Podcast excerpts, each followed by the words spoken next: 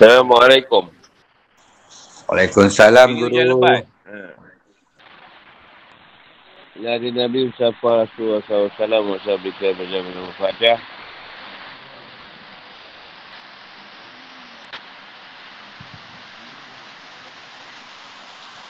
Bismillahirrahmanirrahim Nabi Syurali Sadi wa Yasrini Amri wal uqdatan milisani Yafkau qawli Amabak ha, Ini kan masuk juz yang keempat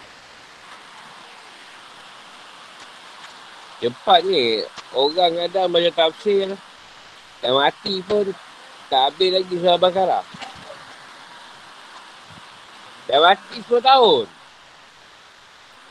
Tak habis lagi surah Bakara Ini surah Imran lah Separuh.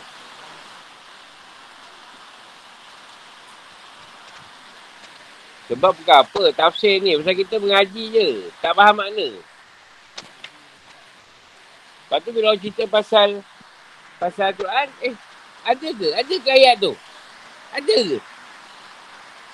Rupanya mengaji je. Ayat tak, tak tengok mana. Lepas tu gaduh.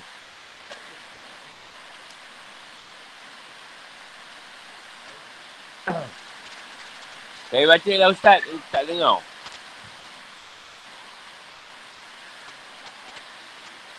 Betul sedekah yang mabrurah. Yang mabrurah ni makna dia yang baik dan diterima. Dan pahala bersedekah.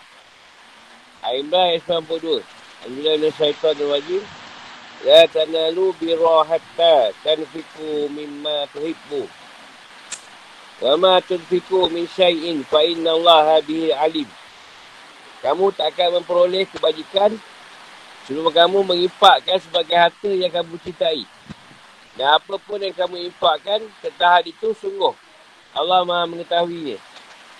Al-Imran 92.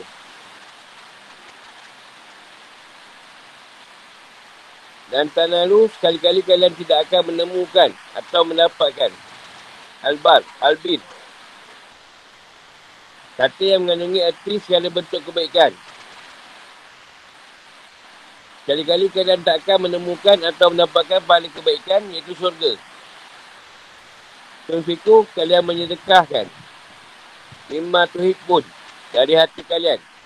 Fa inna Allah bihi alim. Maka sungguhnya Allah SWT mengetahui. Dan dia akan beri balasan atas hal itu. Persesuaian ayat. Pada ayat sebelumnya dijelaskan tentang ahli kitab yang mengatakan bahawa mereka adalah orang beriman. Dan jabatan kenabian adalah menempati mereka sahaja. Dan bahawa mereka sekali tak akan tersentuh oleh siksa api neraka kecuali hanya beberapa hari saja. Kemudian untuk menyesuaikan dengan ayat sebelumnya, maka dalam ayat ini seharusnya mereka diingatkan bahawa tanda atau bukti keimanan adalah mengimpakkan sebagai harta yang paling dicintai ialah Allah SWT. Disertai dengan keikhlasan. Tafsir dan penjelasan. Sekali-kali kalian tidak akan mencapai pahala kebaikan iaitu syurga. Dan sekali-kali kalian tidak akan dikategorikan sebagai orang-orang baik yang berhak mendapatkan reda. Mendapatkan reda, kurnia dan rahmat Allah SWT. Serta terjauhkan dari seksanya. Sebelum kalian menyedekahkan yang sebagai harta yang paling kalian cintai.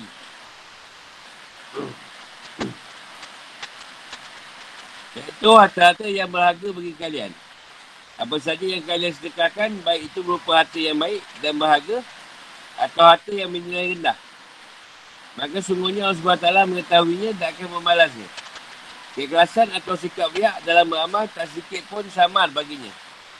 Dan dalam bukti yang menunjukkan nuhurnya derajat para sahabat adalah bahawa mereka bersedekah dengan harta yang paling mereka cintai dan berharga di mata mereka. Enam Imam Hadis Riwayatkan Anas bin Malik Raja Allah. Aku, Abu Talha Raja Allah adalah sahabat dari kaum Ansar yang paling banyak hartanya berupa kebun, pohon korma dan hartanya yang paling ia cintai. Dan paling bahagia baginya adalah Bayruha. Iaitu sebidang kebun di Madinah. Yang menghadap ke masjid Rasulullah SAW. Yang menghadap ke masjid. Rasulullah SAW sering masuk ke dalam kebun tersebut dan minum dari air yang terdapat dalam kebun tersebut. Yang jernih dan segar. Lalu ketika ayat 92 surah Al-Imran diturunkan. Sungguhnya Allah SWT telah berfirman. Kalian sekali-kali tidak sampai kepada kebajikan yang sempurna. Sebelum kamu menafkahkan sebagai harta yang kamu cintai. Abu Talha berkata, harta saya yang paling saya cintai adalah bayruha. Sekarang saya sedekahkan hanya untuk Allah SWT. Dan saya harapkan kebaikannya dan saya harapkan kebaikannya di sisi Allah SWT dan saya jadikan sebagai simpanan amal di sisinya. Maka oleh kerana itu gunakanlah bayruha sesuai dengan apa yang diperintahkan oleh Allah SWT kepada baginda. Lalu SAW berkata, hebat, hebat dan baik sekali. Itu adalah harta yang membawa keuntungan. Dan itu adalah harta yang membawa keuntungan. Aku telah mendengar apa yang kamu katakan dan aku melihat sebaiknya harta itu kamu sedekahkan kepada para kerabatmu. Lalu Abu Taha berkata, saya akan melaksanakannya wahai Rasulullah. Lalu Abu Taha membagikannya kepada para kerabatnya dan kepada putra-putra bapa saudaranya, iaitu sepupu. Dari riwayat Muslim, mereka adalah Hasan bin Sabit dan Ubay bin Ka'ab. Para ulama mengatakan Rasulullah SAW menyuruh orang yang bersedekah agar memberikan sedekah tersebut kepada para kerabatnya. Kerana dua alasan. Pertama, kerana sungguhnya bersedekah pada kerabat lebih utama. Sedangkan yang kedua, kerana jika orang yang bersedekah memberikan sedekah tersebut kepada kerabatnya, maka jiwanya akan merasa lebih baik dan lebih senang serta lebih jauh dari perasaan menyesal. Itu juga halnya dengan apa yang dilakukan oleh Zaid bin Harisah. Diriwayatkan oleh Ibnu Abi Hatim dari Muhammad Al-Munkadir. Ia berkata, ketika ayat 92 surah Imran turun, Zaid bin Harisah radhiyallahu datang menemui Rasulullah SAW. Sambil bawa kudanya yang bernama Sabal. Yang merupakan harta miliknya yang paling ia cintai. Lalu ia berkata pada Rasulullah SAW. Kuda ini saya sedekahkan. Rasulullah SAW pun menerimanya. Lalu selanjutnya beliau menaikkan putera Zaid bin Harisah yang bernama Osama ketika atas punggung kuda tersebut. Maksudnya kuda yang disedekahkan Zaid bin Harisah dari Allah tersebut Rasulullah SAW berikan kepada puteranya yang bernama Osama. Bila hari itu Zaid bin Harisah berasa agak bersedih. Dan Rasulullah SAW berkata kepadanya, Sunnah Allah SWT telah menerima sedekah itu darimu. Dalam sahih Buhari dan Muslim diwaikan, Umar berkata pada Rasulullah SAW, sungguhnya satu bagian milikku dari harta rampasan perang yang ada di Khaybar adalah harta milikku yang paling saya cintai. Sungguh saya ingin menyedekahkannya. Lalu Rasulullah SAW berkata padanya, tahankanlah harta pokoknya dan sedekahkanlah hasilnya jalan Allah SWT.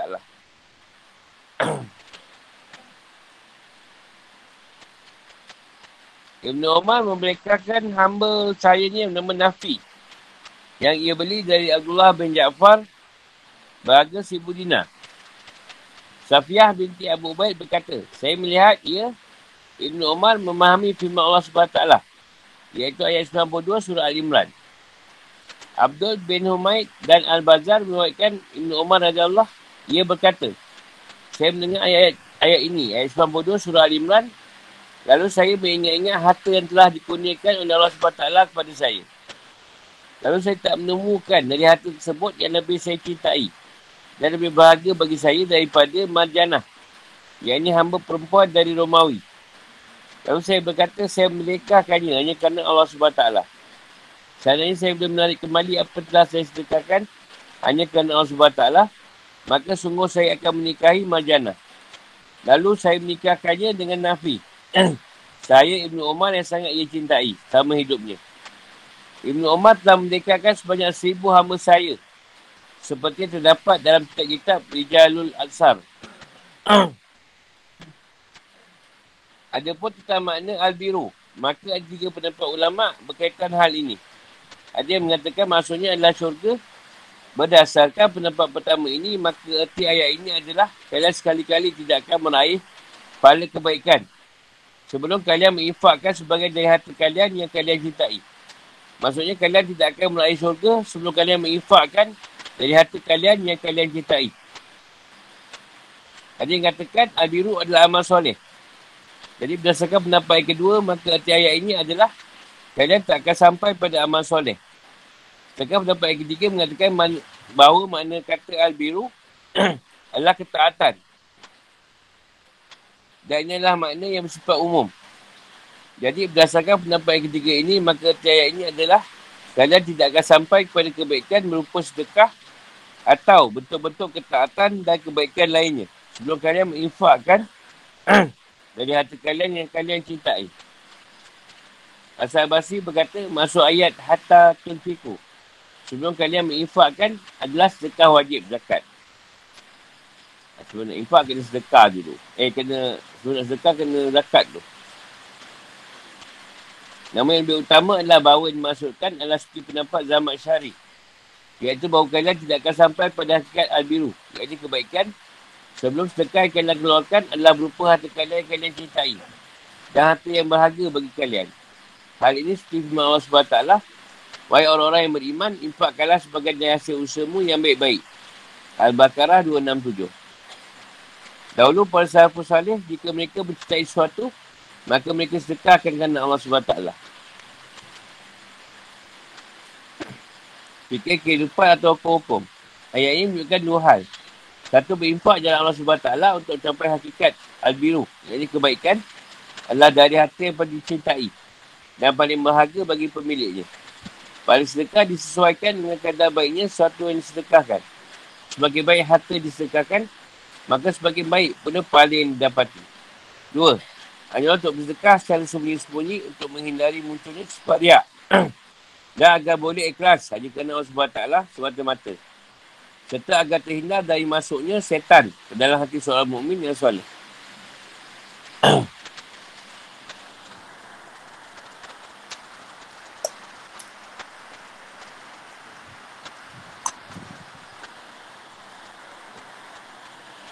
Kalau zaman ni, yang dicintai tu sebenarnya duit. Duit lah. Walaupun orang ada emas, tapi emas tu ke duit juga. Sebab tu kebanyakan sekarang orang bagi duit.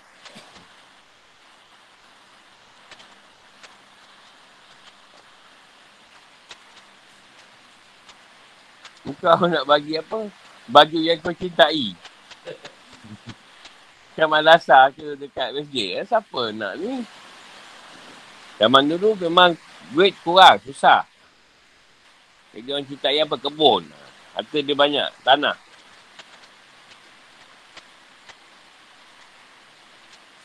Kita nak wakaf tanah pun tanah tak ada benda. Menumpang.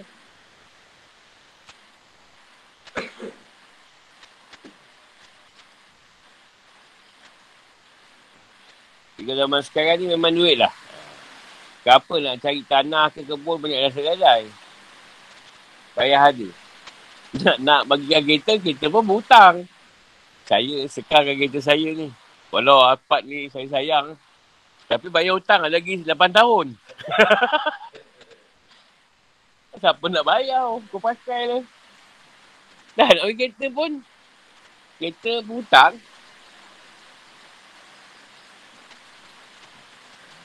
Ada pula kita ada kereta tak pakai. Tapi bagi orang, ah, nak kena repair. Ah, masih banyak masalah tu. Kalau kuda lain. Kuda tak ada rosak.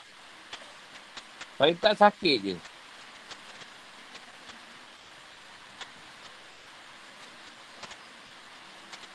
Kalau basikal, motor insyaAllah.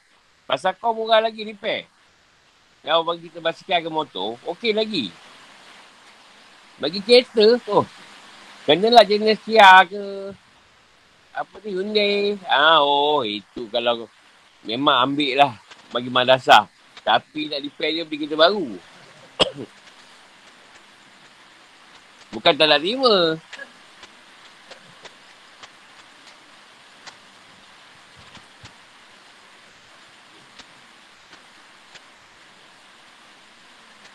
Sebab tu kalau nak impak kat orang, bukanlah tak bagi kereta mahal. Tapi eloklah kereta yang mudah di repair. Macam Proton, Pro 2 kan. Ha, tu senang. Kos pun tak mahal.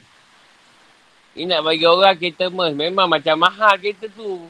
Tapi orang tu memang tak repair lah. Nah lah ambil lebih M saya. Kau pula duit nak servis. Bagi ke orang.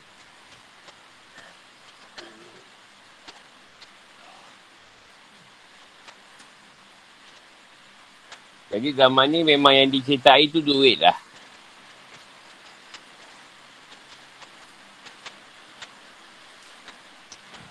Kata aset lah. iPhone ke. Tak lah apa. Kalau kedai, kedai pun ini tak ada harga lah bang. 300 boleh lah. 300. Aku beli 3,000 dulu. Dulu 3K. Ini sekarang PKP COVID.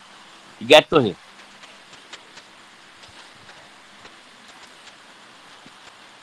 Tapi kalau nak sekah kan atau nak impak tak ada masalah. Cuma kita sebut, janganlah sampai impak tadi menyusahkan orang yang menerima impak tu. Ha, itulah. Sebab tu Rasulullah kata, impaklah pada kau kerabat kau. Ha. Jadi ayah ni apa dia kita beri orang, baik beri kat aku. Ha, baik bagi kat anak kau ke, siapa ke, bini kau ke. Itu kat Butaha ni. Dia nak sekah kebun ni. Rasulullah kata, Rasulullah kata bagi kerabat kau. Lebih baik.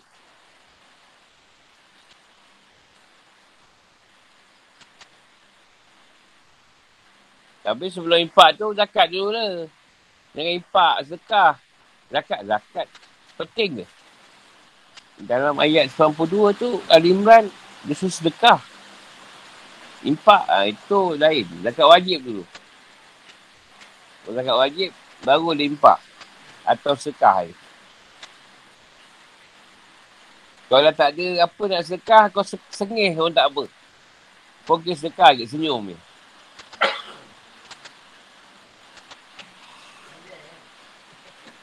Dah tak ada apa. Sengih je. Ini ada tak ada senyum, senyum. Itu je lah yang ada. Dan Rasulullah kata sedekah ke senyum. Itu dah tahu tak ada dah tu. Ah, awak ada apa? Senyum. Mana ni? Itulah, itulah sedekah dia. Dah lah, saya tanya lagi. Tak ada apa dah tu.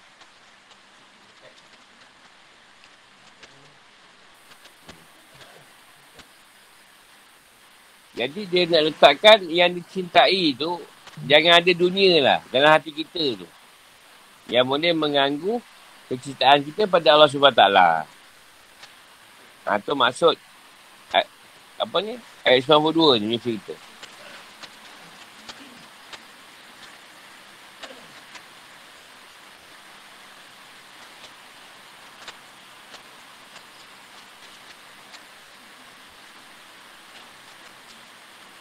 Agak tanya.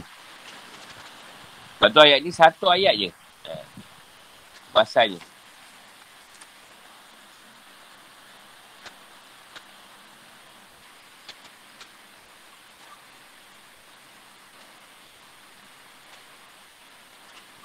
Mungkin kalau kita buat GP mancing, ramai sekarut je. Rot yang dicintai. Eh, save sikit duit lah.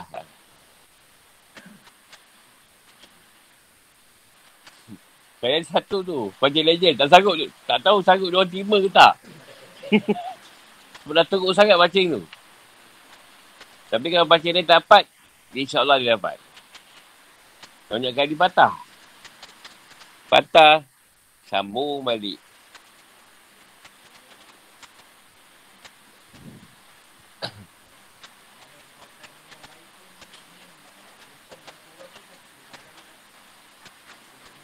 Kan kita cakap, yang kita cerita air sekarang, yang kita duit. Lama kita ni, kita semua cinta duit tau. Yang kita takut kan, takut duit tu sekarang berkurang kan, duit kita kan. Ha, itu sebenarnya kita cerita. Banyak orang duit. Bukan marah sebenarnya. Emas, kau bagi orang pun, dia nak jual pun, kedai nak surat tau. Sekarang. Sebab takut benda curi. Melainkan kau jual secara apa? Cara underground lah ke Facebook live ke apa kan. Itu orang tak tahu sangat. Tapi kau kedai nak surat. Arah nu ke apa. Dia tak nak. Kosong. Ini macam mana? Duit sekejap je. Masakan orang duit. Orang nak duit sekarang. Kau tak sedekah beras. Mungkin rumah dia ada beras. Kan? Kau nak sedekah apa? Sardin. Nak sedekah apa? Tomato. Mungkin pun boleh beli. Tapi bila ada duit. Kan dia boleh beli benda yang dia perlu kan kat situ. Dia boleh beli top up ke apa ke keperluan dia. Lepas tu kalau saya sendiri suka bagi duit lah. Senang. Sebab kita tak tahu dia nak apa. Kalau dia list sekarang, mungkin lebih kita nak bagi. RM2,000 nampaknya barang yang di list ni. Kita ada RM800 kata. Ha. Jadi bagi-bagi dia duit, pandai-pandai dia lah. Nak, nak belanja. Dia nak enjoy, letak dia lah. Duit dia kan.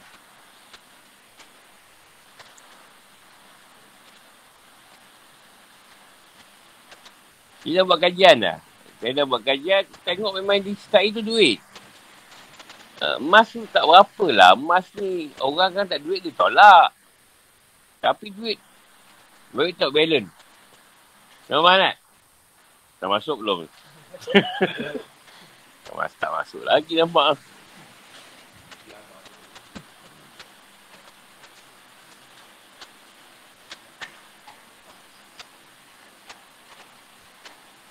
Kalau kuda lain lah. Kuda benda yang bergerak kan. Tidak berhalap, berhadapan dengan masalah kerosakan. Kalau nak impak kereta, nak sekar kereta. Kalau kereta proton pro dua, insyaAllah lah. Pun tengok juga. Kalau dah kancil, dah gemuk gendam. tak siapa nak.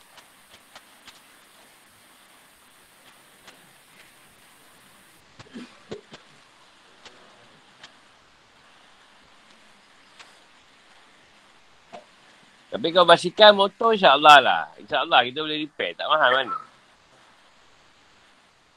Kalau kereta, kita pun tak apalah usik lah orang lain. Sedekah, impak kat orang lain. Sebab tiga kos ni macam RM2,000 ni. Banyak kos lah. Ha, kebun boleh lah, kebun. Banyak kau wakilkan kebun.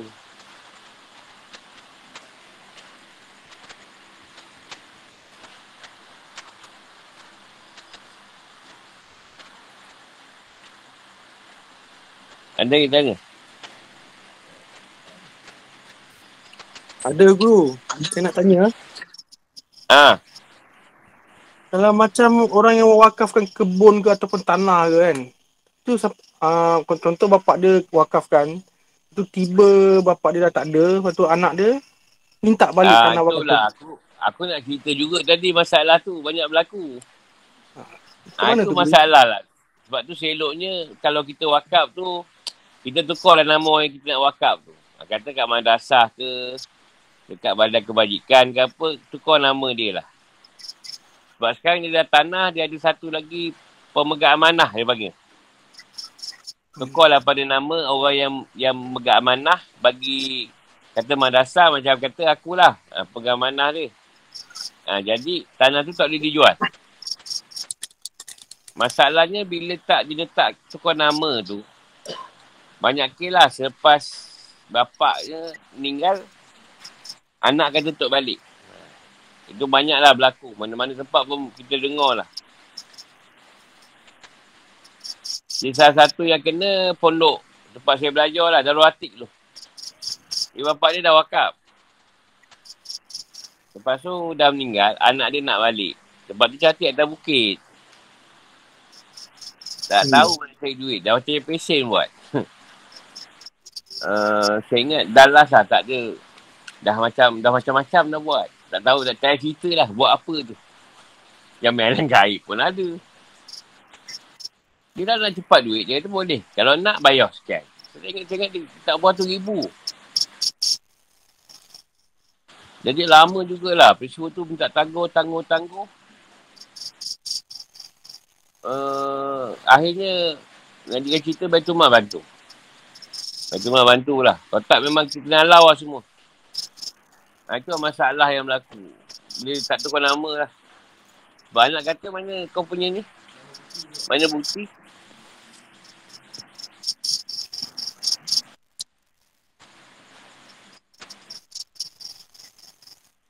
Ha, tu pun jawapan dia. Hmm. Ha. Sebab tempat saya berlaku macam tu. Bukan tempat kau, semua tempat. Macam tu Ya. masalah. Macam itu diperbolehkan ke guru?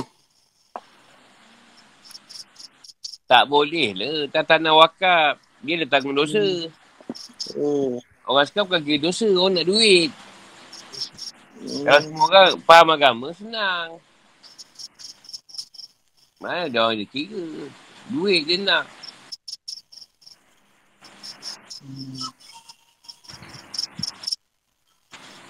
Terima kasih guru. Ha, tu tangguhlah dosa tu. Sebab tak tu dah wakaf.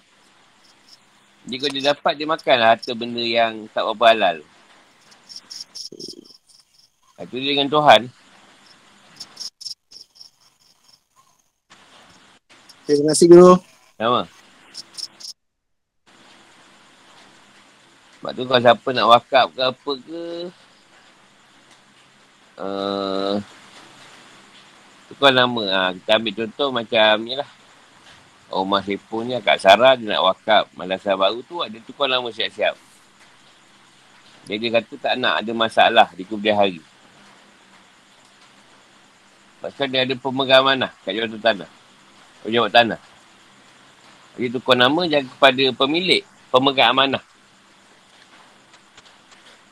Jadi kalau yang pemegang amanah tu meninggal pun, yang mewarisi dia kata anak dia tetap atas pemegang amanah juga. Ha, dia tak ada, tak boleh ditukar kepada untuk dia jual lah. Tak boleh dia jual. Status tanah tu. Sebab tanah wakaf. Tapi kalau tak tukar, insyaAllah. InsyaAllah perbuatan akan berlaku. Makin nalau je. Oh, banyak. Saya ingat saya daripada kecil benda ni. Bukan sekarang saya mesti saya dah berlaku kat tangkap banyak kes. Eh, saya orang masjid kan. Eh, saya cerita lah.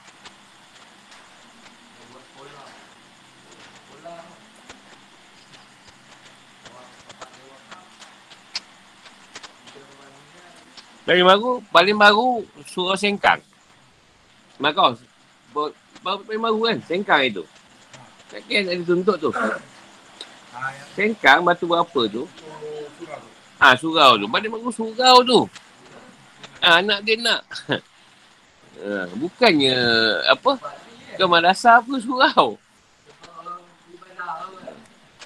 Di mana pengurusi dia datang kat dekat Genek. Cerita.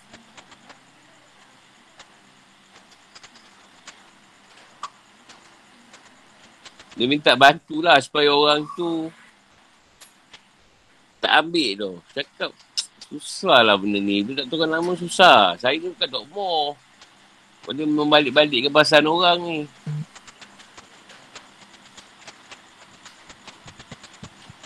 Dah lama surau tu. Bapak dia wakaf. Bukan baru. Kalau baru tu melak tak. Duit pun kira ada lah surau tu. Saya kat apa? Manusia kan bukan kira. Dia dapat duit.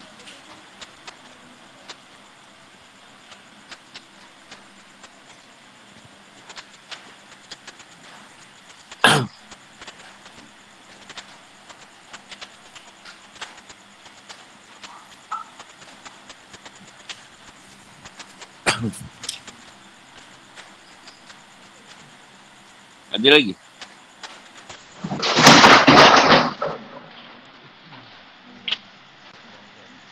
Baik bekas je. Kalau peti air saya jatuh. Kalau peti air sepi tu jatuh, boleh tahan juga tu. Nyempap.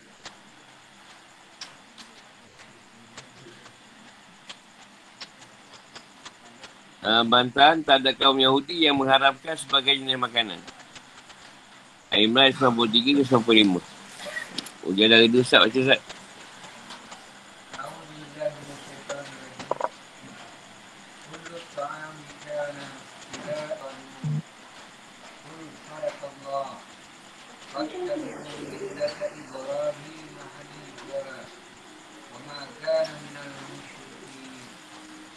Semua makanan itu halal bagi Bani Israel. Kecuali makanan diharamkan oleh Israel.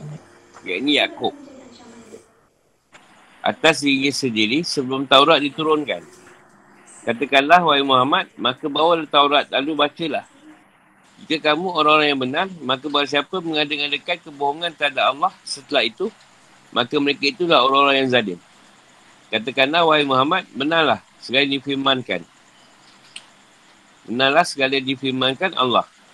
Maka ikutilah agama Ibrahim yang lurus. Dan dia tidaklah termasuk orang yang musyrik. Imran 93-95 At-To'am Yang maksud di sini adalah segala bentuk makanan. Segala bentuk makanan. Katanya banyak digunakan untuk mengungkapkan jenis, jenis makanan gandum dan roti. Hilah. Maksudnya halal. Israel, nama julukan Nabi Yaakob bin Ishak bin Ibrahim. Sedangkan artinya adalah pemimpin atau panglima yang berjuang bersama Allah SWT. Ishak itu nama gelaran bagi Nabi Yaakob. Sebab tu tak sesuai sebut Israel. Kalau nak sebut, sebut Yahudi. Ishak itu sebab nama Nabi Yaakob. Kata ini digunakan sebagai sebutan bagi seluruh keturunan Nabi Yaakob AS. Dan pada masa sekarang, kita ini, kata ini digunakan untuk menyebut rakyat Israel. Tidak Nabi Yaakob AS. Min kablu'an. Nampak. Benar dalam Taurat. Sebelum diturunkan Taurat pada Nabi Musa AS. Iaitu setelah masa Nabi Ibrahim AS. Ini pada masa Nabi Ibrahim AS, makanan yang ada sebenarnya tidak diharamkan. Seperti sahabat Amerika. Aftarah membuat buat kebohongan. Min ba'di zalik. Maksudnya setelah dijelaskannya hujah atau dalil bahawa pengharaman sebagai makanan tersebut hanya berasal dari Nabi Yaakob AS. Tidak sejak masa Nabi Ibrahim AS. Al-Zawarimun yang meninggalkan yang hak menuju kepada yang batil. Hanifah yang lurus. Iaitu condong dari yang batil kepada yang hak. Persesuaian ayat. Surah Al-Imran dari awal surah sampai di sini mencakupi pemaparan bukti dan dalil-dalil yang menegaskan akan keesaan Allah SWT. Kenabian Nabi Muhammad SAW dan bantahan atas berbagai bentuk sangkaan. Kata-kata bida'ah dan tradisi ahli kitab yang batil dan sesat. Sedangkan ayat pada pembahasan ini sampai pada ayat setelahnya, iaitu sampai pada ayat 97, yang membicarakan seputar Baitul Haram guna mementahkan dua kekeliruan dan kesesatan kaum Yahudi. Iaitu satu, kata mereka kepada Muhammad SAW. Wahai Muhammad, kamu mengatakan bahawa kamu menetapi agama dan syariat Nabi Ibrahim AS dan para keturunannya. Lalu bagaimana kamu menghalalkan makanan yang diharamkan bagi Nabi Ibrahim AS dan para keturunannya. Lalu turun ayat ini sebagai bantahan terhadap mereka. Abu Raub dan Al-Kalbi berkata, ayat ini turun ketika Nabi Muhammad SAW mengatakan bahawa beliau menetapi atau mengikuti agama Nabi Ibrahim AS. Lalu kaum Yahudi berkata, bagaimana kamu mengaku sebagai pengikut agama Nabi Ibrahim AS?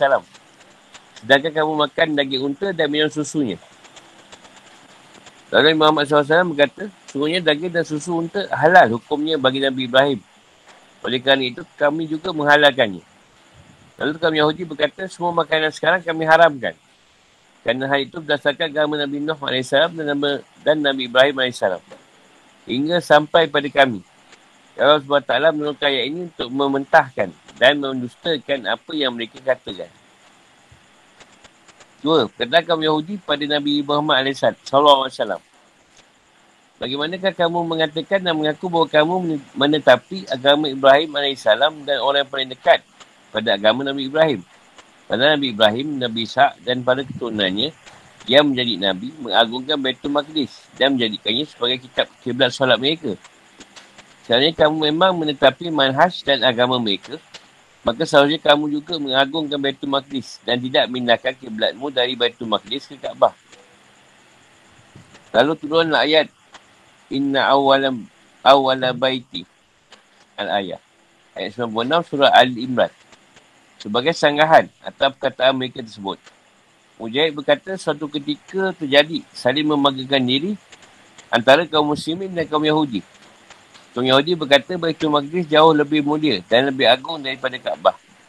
Kerana Baitul Maqdis adalah tempat hijrahnya para Nabi dan terletak di Abdul Muqaddasah, tempat yang disucikan.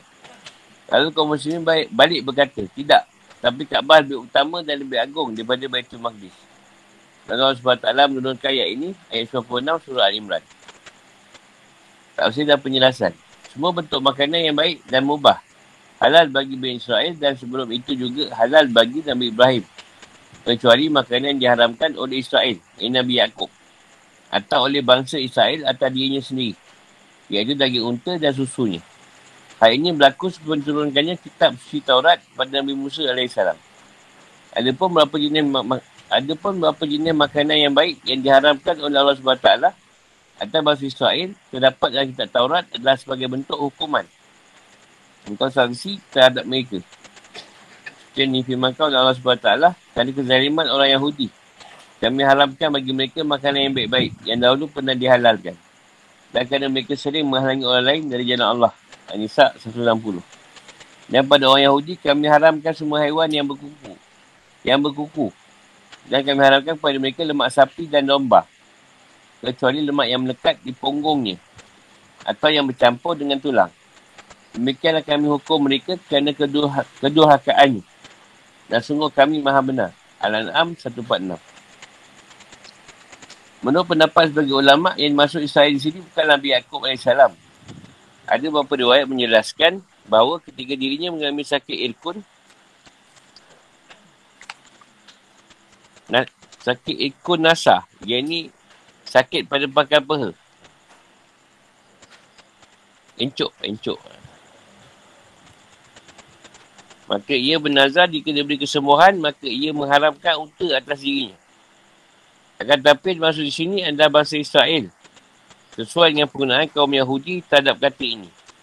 Mereka masuk bahasa Israel mengharamkan berapa bentuk makanan atas diri mereka sendiri adalah bahawa mereka yang menjadi sebab terjadinya pengharaman tersebut akibat ulah mereka yang melakukan pelbagai pelanggaran dan kezaliman. Pandangan ini dikuatkan oleh pengarah tafsir Al-Mana. Adapun menurut pandangan majoriti ulama tafsir, maka dimaksud Israel di sini adalah Nabi Yaakob AS.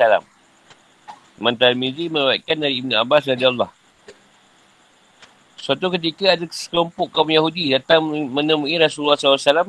Lalu mereka berkata pada beliau, ceritakan kepada kami tentang apa yang diharapkan oleh Israel atas diri sendiri. Lalu beliau berkata, ia adalah orang yang tinggal di pedalaman. Lalu ia terserang penyakit ilkun nasa. Saat itu ia tidak menemukan makanan yang, yang cocok untuk dirinya kecuali daging dan susu unta. Maka oleh kerana itu ia mengharamkannya. Lalu mereka berkata, kamu benar.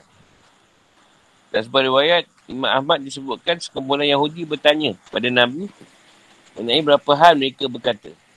Makanan apakah yang diharamkan oleh Israel? Yang ini Yaakob AS atas dirinya sendiri sebelum diturunkan kitab Taurat. Rasulullah SAW berkata, aku mengingatkan kalian kepada zat yang telah menurunkan kitab Taurat kepada Musa AS. Apakah kalian mengetahui bahawa Israel, yang Yaakob, suatu ketika terkena penyakit yang parah dan lama. Lalu ia menazar pada Allah SWT jika dirinya diberi kesembuhan, Allah SWT, maka ia akan mengharamkan minuman dan makanan yang paling ia sukai. Sedangkan makanan yang paling ia sukai adalah lagi unta. Sedangkan minuman yang paling ia sukai adalah susu unta. Lalu mereka berkata benar. Dia sakit dia macam sakit kaut lah. Inti sanggahan terhadap persakaan kaum Yahudi bahawa semua jenis makanan halal hukumnya bagi Bani Israel kecuali makanan yang diharamkan. Yang diharamkan Israel atau dirinya sendiri sebelum turunkan Taurat. Dan kecuali beberapa makanan yang memang diharamkan oleh Allah SWT bagi Bani Israel. Dan kita Taurat sebagai sanksi atau hukuman bagi mereka atas pelbagai pelanggaran dan kejahatan yang mereka lakukan. Sedangkan Muhammad SAW, setelah umat Islam, tidak melakukan pelanggaran-pelanggaran yang dilakukan oleh Bani Israel tersebut. Kerana itu, beberapa jenis makanan yang diharamkan atau Bani Israel tersebut tidak berlaku bagi Nabi Muhammad SAW dan umat beliau. Itu juga halnya dengan Nabi Ibrahim. Dia tak pernah mengharamkan atas dirinya suatu pun dari beberapa jenis makanan tersebut. Kerana jenis makanan yang diharamkan atas Bani Israel tersebut terjadi setelah turunnya kitab Taurat. Jadi semua jenis makanan halal bagi Nabi Ibrahim AS. Kemudian Allah SWT mintakan Muhammad SAW untuk mengajak mereka minta keputusan hukum pada kitab Taurat. Kitab kaum Yahudi guna menampakkan dan membuktikan kebohongan mereka tersebut. Dia berkata kepada mereka, maka datangkanlah kitab Taurat. Tersuci kalian sendiri. Lalu bacalah jika memang kalian adalah orang yang benar di dalam persakaan kalian dan tidak takut Taurat akan membuktikan dan menyikap kebohongan kalian tersebut. Seandainya kalian menentangkan kitab Taurat dan bacanya, maka saya kalian pasti akan menemukan bahawa pengharaman beberapa jenis makanan atau benda saya tidak lain bagi bentuk hukuman. Atau saksi bagi mereka atas berbagai bentuk kejahatan dan pelanggaran yang mereka lakukan. Sehingga oleh kerana itu hukum tersebut tak berlaku bagi orang yang tidak melakukan pelanggaran dan kejahatan tersebut. Jadi hukum berapa jenis makanan tersebut tetap halal baginya. Kerana menurut hukum asal, semua jenis makanan hukumnya halal dan mubah. Maka bagi siapa yang membuat kebohongan terhadap Allah SWT mengatakan bahawa pengharaman tersebut berlaku bagi para Nabi terdahulu dan bagi umat mereka sebelum diturunkannya kitab Taurat serta membuat-buat hukum yang tak diturunkan oleh Allah SWT dan kitab suci Maka ia adalah orang yang telah buat zalim atas dirinya sendiri dengan menghilangkan bukti dan petunjuk-petunjuk kebenaran serta membuat-buat kebohongan terhadap Allah SWT. Diwaikan bahawa ketika itu mereka tak berani melayani permintaan Nabi Muhammad SAW untuk minta keputusan hukum dari kitab Taurat sehingga mereka tercengang, kaget dan diam. Hal ini merupakan bukti yang jelas yang menunjukkan kebenaran kenabian Nabi Muhammad SAW. Bahawa beliau mengetahui apa yang ada dalam kitab Taurat, Nabi Wahyu dari Allah SWT. Kerana beliau memang tak pernah baca dan mempelajarinya. Kerana beliau memang orang yang umi. Dia tak boleh baca dan menulis. Juga bahawa kita Taurat menguatkan dan menokong apa yang terkandung dalam Al-Quran.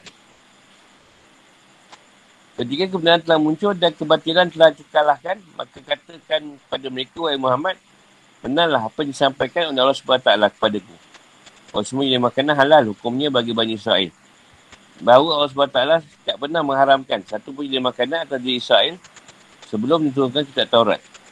Dan bahawa beberapa jenis makanan diharamkan oleh Allah SWT atas kaum Yahudi adalah sebagai sanksi atau hukuman bagi mereka atas berbagai perilaku mereka yang buruk.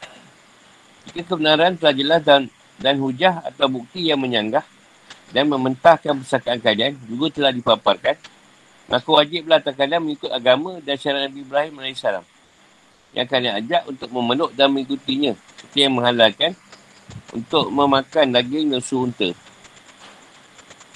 Itu agama yang lurus, mudah, tengah-tengah atau moderat. Tak ada suatu pengajaran dalamnya yang bersifat terlalu berlebihan. Agama dan syarat inilah yang disyaratkan oleh Allah SWT dalam Al-Quran. Nabi Ibrahim AS adalah seorang yang hanif, lurus dan condong dari agama-agama yang batin kepada agama yang hak yang dasarkan atas hajaran tauhid dan penghalalan makanan yang baik. Nabi Ibrahim AS bukanlah seorang musyrik yang menyembah Tuhan yang lain sampai Allah SWT atau yang menyembah syiar Allah SWT. Seperti yang dilakukan oleh para kaum paganis, yang ini penyembah bahala. Juga seperti yang dikatakan oleh kaum Yahudi, bahawa Uzair adalah putera Allah SWT. Dan seperti yang diyakini oleh kaum Nasrani, bahawa Al-Masih adalah putera Allah SWT. Agama syariat Nabi Ibrahim AS berdasarkan jalan Tauhid tak lain adalah syariat Al-Quran itu sendiri. Yang didakwakan oleh Nabi Muhammad SAW, ini agama yang hak, yang tiada ada keraguan dan kesamaran lagi terhadapnya. Allah SWT berfirman, Katakanlah wahai Muhammad, sungguhnya Tuhanku telah memberiku petunjuk jalan yang lurus. Agama yang benar, agama Ibrahim yang lurus. Ya, yakni Ibrahim itu bukanlah masuk orang-orang yang musyrik. Al-An'am 161. Ini juga diperintahkan oleh Allah SWT secara jelas untuk mengikutinya seperti firmannya dalam ayat berikut. Kemudian kami wahyukan kepadamu, yakni kepadamu wahai Muhammad, ikutilah agama Ibrahim yang lurus. Dan dia bukanlah termasuk orang yang musyrik. Anal satu, dua, tiga. Fikir kehidupan atau hukum-hukum. Sungguhnya syariat Al-Quran sangat jelas, tak ada kesamaran dalamnya. Syariat Al-Quran adalah syariat yang sesuai atau memiliki titik temu dengan syariat sebelumnya dalam pokok dalam pokok atau dasar penghalalan dan pengharaman. Oleh kerana itu, syariat Al-Quran sesuai dengan syariat Nabi Ibrahim AS juga sesuai dengan apa yang sebelumnya telah ditetapkan berupa hukum halalnya. Hukum-hukum halal semua jenis makanan bagi Bani Israel. Kecuali dua hal. Satu. Jenis makanan diharamkan oleh Israel dari Nabi Yaakob AS atas dirinya sendiri berdasarkan istihadnya sendiri. Tak berdasarkan ide Allah SWT. Untuk pendapat yang benar, kerana Allah SWT menyandarkan pengharaman pada Nabi Yaakob AS. Bukan kepadanya di dalam ayat Ila maharama maharama Israel alal nafsi kecuali apa yang diharamkan oleh Israel atas dirinya sendiri. Juga kerana jika Nabi Muhammad SAW beristihad dan hasil istihad beliau tersebut mendapatkan pengukuhan atau legalis, legalisasi dari Allah SWT, maka hasil istihad tersebut termasuk dalam agama yang wajib kita ikuti. Menurut riwayat yang sahih, Nabi Muhammad SAW pernah mengharamkan madu bagi diri beliau sendiri atau bagi saya perempuan beliau, Maria. Yang Kiptiah. Tapi Allah SWT tidak menyetujui hal tersebut. Maka turunlah ayat, Wahai Nabi, mengapa kau mengharamkan apa yang dihalalkan Allah bagimu? engkau ingin menyenangkan hati isteri-isterimu. Dan Allah maha pengampun lagi maha penyayang. Al-Tahrim satu. Apakah wajib bagi beliau bayar kifarah kerana mengharapkan sesuatu yang sebenarnya mubah. Dan hal ini dua pendapat para ulama. Imam Abu Hanifah menyamakannya dengan sumpah dan menjadikannya sebagai alasan dasar hukum setiap masalah. Pengharaman sesuatu yang sebenarnya hukumnya adalah mubah sedangkan Imam Syafi'i berpandangan bahawa hal ini tak wajib membayar kifarah dan menjadikannya sebagai sesuatu yang diususkan dengan nas. Ada pun sebab Nabi Yaakob AS mengharapkan daging unta. Yang diriwayatkan oleh Ibn Abbas Allah. Bahawa kira Nabi Yaakob AS terkena penyakit ikut nasak. Ini incuk pada pakai peha, sakit. Maka para tabib menyarankannya agar menjauhi daging unta. Nabi Yaakob AS pun mengharapkan daging ini daging unta. Lalu kaum Yahudi berkata, sungguhnya kami mengharapkan daging unta atas diri kami. Kerana Nabi Yaakob AS mengharapkannya. Dan Allah SWT menurunkan pengharamannya dalam kitab Taurat. Dan Allah SWT menurunkan ayat Kulfat tu bi Taurat fi fatluha. In kuntum sadiqin. Dan mereka tak berani melakukannya. Allah SWT menurunkannya. Menurunkan ayat 94 surah Al-Imran. Maka barang siapa mengadakan kebohongan kepada Allah setelah itu, maka mereka itulah orang-orang yang zalim. Yang Imran 94. Al-Zajaj berkata, ayat ini mengandungi bukti paling agung tentang kebenaran kedabian Nabi Muhammad SAW. Dia mengatakan pada mereka bahawa apa yang mereka tekan tersebut sebenarnya tak terdapat dalam kitab suci mereka Taurat. Dan dia menyuruh mereka untuk mendatangkannya. Tapi mereka tak berani. Hal ini menegaskan bahawa sebenarnya mereka mengetahui bahawa apa yang dikatakan Nabi Muhammad SAW itu tak lain adalah berdasarkan wahyu. Good apa jenis makanan yang diharamkan oleh Allah SWT kaum Bani Israel dan kitab Taurat. Seperti lemak dan yang lainnya adalah sebagai hukuman. Bagi mereka atas bagai maksiatan dan pelanggaran yang mereka lakukan. Allah SWT berfirman, kerana kezaliman orang Yahudi, kami haramkan bagi mereka makanan yang baik-baik yang dahulu pernah dihalalkan. Dan mereka sering menghalangi orang-orang lain dari jalan Allah. Nisa 160. Dan kepada orang Yahudi, kami haramkan semua haiwan yang berkuku dan kami haramkan kepada mereka lemak sapi dan domba. Kecuali yang melekat di punggung. Atau dalam isi perutnya. Atau yang mencampur dengan tulang. Mereka kami hukum mereka kerana kedua, kedua hakaannya. Yang sungguh kami maha benar. Al-An'am 146. Al-Kalbi memiliki pandangan bahawa Allah SWT sebenarnya tidak mengharamkan lagi unta bagi mereka dalam Taurat. Tetapi Allah SWT mengharamkannya setelah turunnya Taurat. Akibat zalim dan kekufuran mereka. Lalu jika Bani Israel melakukan sebuah dosa besar, Maka Allah SWT menghukum mereka dengan mengharamkan bagi mereka sebuah jenis makanan yang baik. Dan sebenarnya halal atau menimpakan pada mereka sebuah hukuman. Berupa kematian. Ini adalah masuk ayat.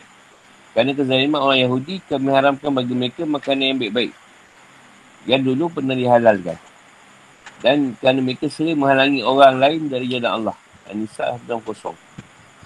Dan pada orang Yahudi, kami haramkan semua hewan yang berkuku. Kami haramkan dan kami haramkan pada mereka lemak sapi dan domba saya melekat di punggung atau dalam perutnya. Atau bercampur dengan tulang. Mungkin kami hukum mereka kerana kedukaannya. Dan sungguh kami maha benar. Al-Am 146.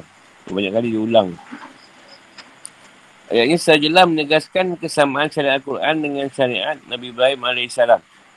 Bahkan syariat semua Nabi dalam ajakan pada jalan Tauhid memerangi kesyirikan dan pagar semah serta mengikuti pagar semah itu menyembah bahala serta mengikuti agama Islam dan arti yang umum iaitu tunduk, patuh, pasrah dan taat pada Allah SWT dalam segala perintah dan larangannya.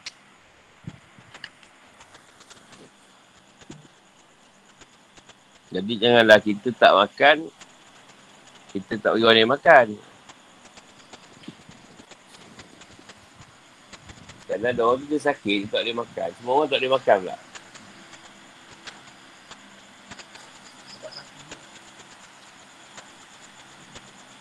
Tak tahu mana yang tak makan?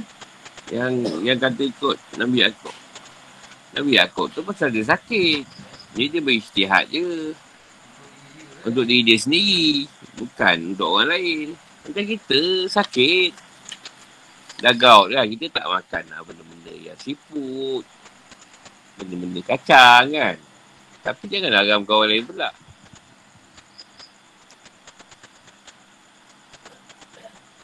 Macam kita dah sembelih, tak boleh berak. Janganlah tak bagi orang lain berak. Tak boleh sembelih kita seorang. Eh, tak bagi orang lain. Jangan berak. Sembelih macam ni, kita tak sembelih.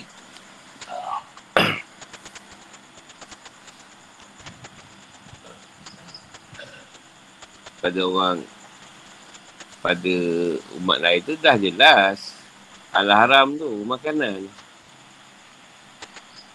cuma part yang Nabi Yaakob tu ada orang tambah-tambah kan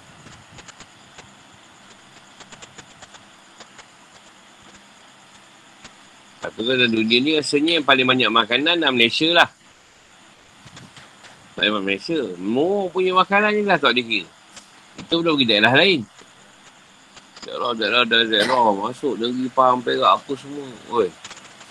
Sabah Sawak. Oh, tak tahulah pada impor makanan tu. Hmm.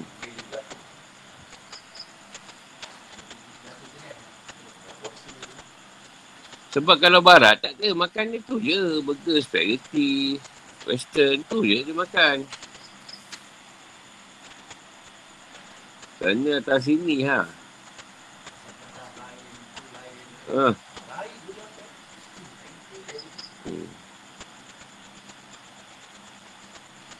Makanan dia tak kalau boleh nak kurang berak. Makanan barat lah. Jadi Arab ke kita ni memang nak makan awak je. Dengan pedas apa semua ada kan. Pergelodak pun.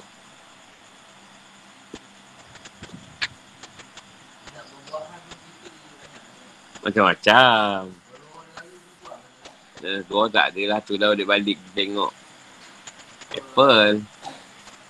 Kena kat Malaysia apa? Uh, duku pun tak terlarat nak makan. Dia macam kucing pula.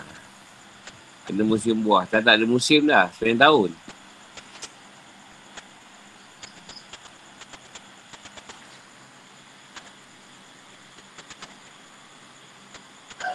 Orang Yahudi ni memang dia suka lah. Ha, yang halal dia haram. Yang haram dia halal. Ha, dia memang suka berlawan dengan Tuhan.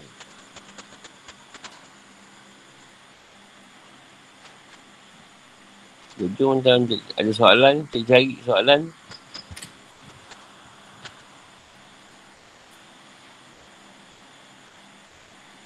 Dia ke benda zahir. Tak ada soalan sangat sebenarnya. Benda nyata. Yang soalan ni yang sama-sama tu.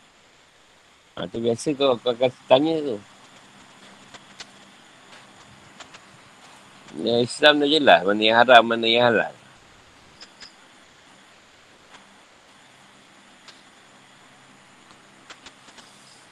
Benda yang halal pun ada banyak kita tak makan kan.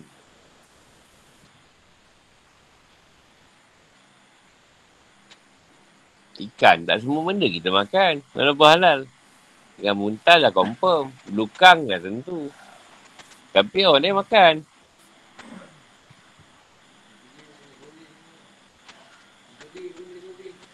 Oh, boleh. Yes.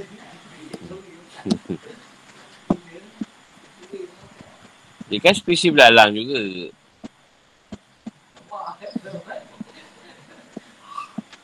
Tapi orang kita belalang boleh makan, tak makan.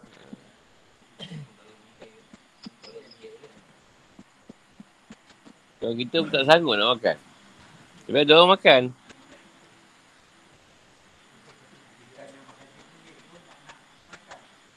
Sebab tu kena jawab macam Rasulullah jawab. Bila dia jamu dengan biawak dap tu.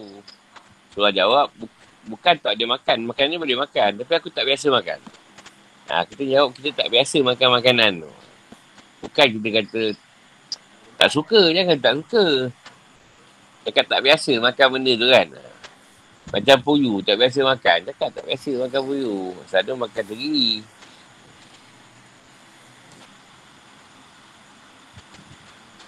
Ha, Jayaman banyak tak boleh makan dengan kau. Tak banyak tak boleh ni. Tak boleh makan. Bukan tak makan. Tak tak biasa makan.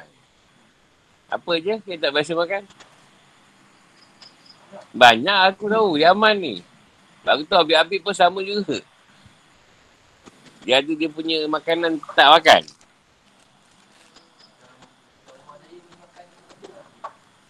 Ah, ada. Ada seorang ekor kita tak boleh makan ikan. Makan ayam je. Ikan, ikan boleh makan, tak boleh makan ni. Dia kalau makan tak tahulah apa jadi. Dia makan ayam je.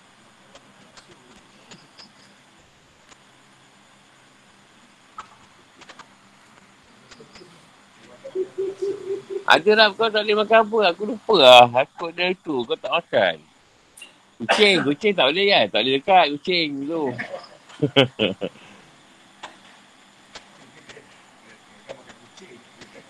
tak. Dia tak boleh dekat.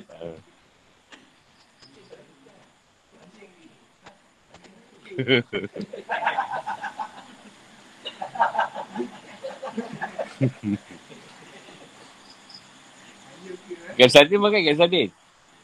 Oh makan. Ha? Oh ikan melaut macam kuah lah. Kuah lah.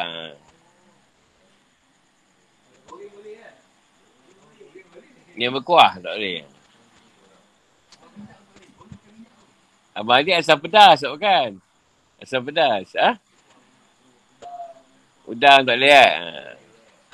Dia kau macam tu darah, darah. Darah tu tak boleh terima.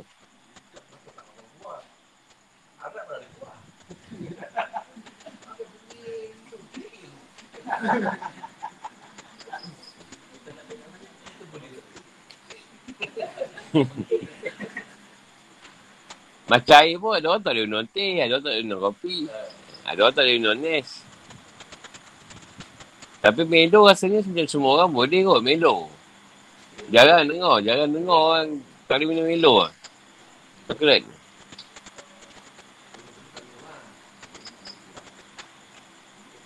Sebab macam dia memang pelihara adat dia tu. Dia bawa bawa ke sini.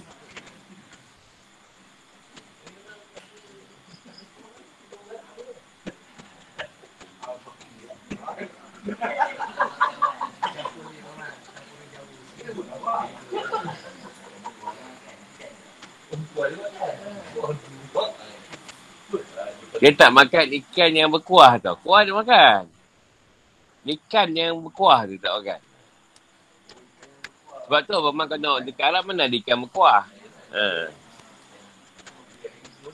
Ikan goreng je. Berkuah tak ada.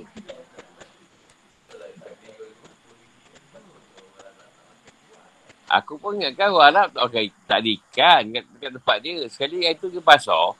Pasar Arab. Eh, besar-besar apa ikan? Memang orang Arab tu tak makan ikan lah maksud dia. Ikan banyak. Pasar dia. Kerja ikan dia.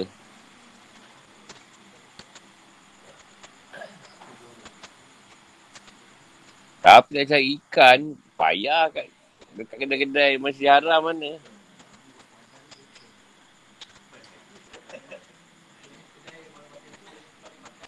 Susah jumpa ikan. Kambing, daging, ayam.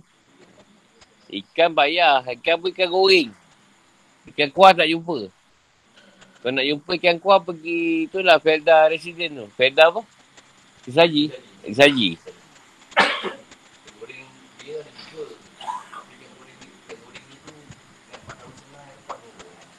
Tapi ikan pun tak tahu apa jenis lah.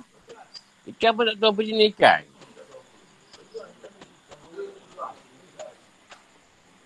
Itu mungkin tak laku je goreng balik. Ha, mungkin sampai 2-3 tahun lah. Allah Alam. Abang kau kau boleh duduk Arab makan.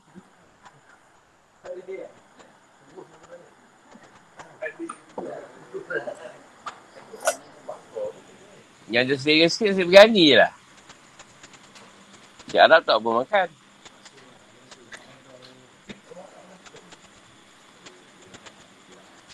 Apa makan lah. Soto tak apa. Udang pun tak apa lah. Udang pun tak apa kan. Ketam pun tak. Ketam pun tak apa. Untung kan kau. kan tak payah nak benda macam. Banyak sip.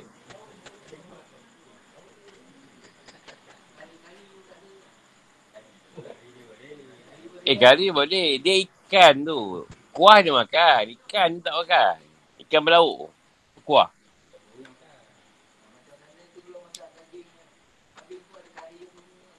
Ya ada. Masak lemak tak adalah. Masak lemak, asam pedas, asam rebus. Singgang. Ha, tu tak adalah. Jangan harap lah. Dia seekor kambing bagi dua dulang je. Kita sini seekor kambing, banyak orang dapat makan. Eh, tengok kita lah. Kau boleh makan empat orang. Kita makan tujuh orang pun tak habis. Orang sana kan tak tunjuk sangat lahap dia. Dia tak tunjuk sangat. Orang Malaysia je nampak macam pelahap. Dalam, dalam tulang, aku juga kena habiskan. Semua dah lari. Kita seorang tinggal.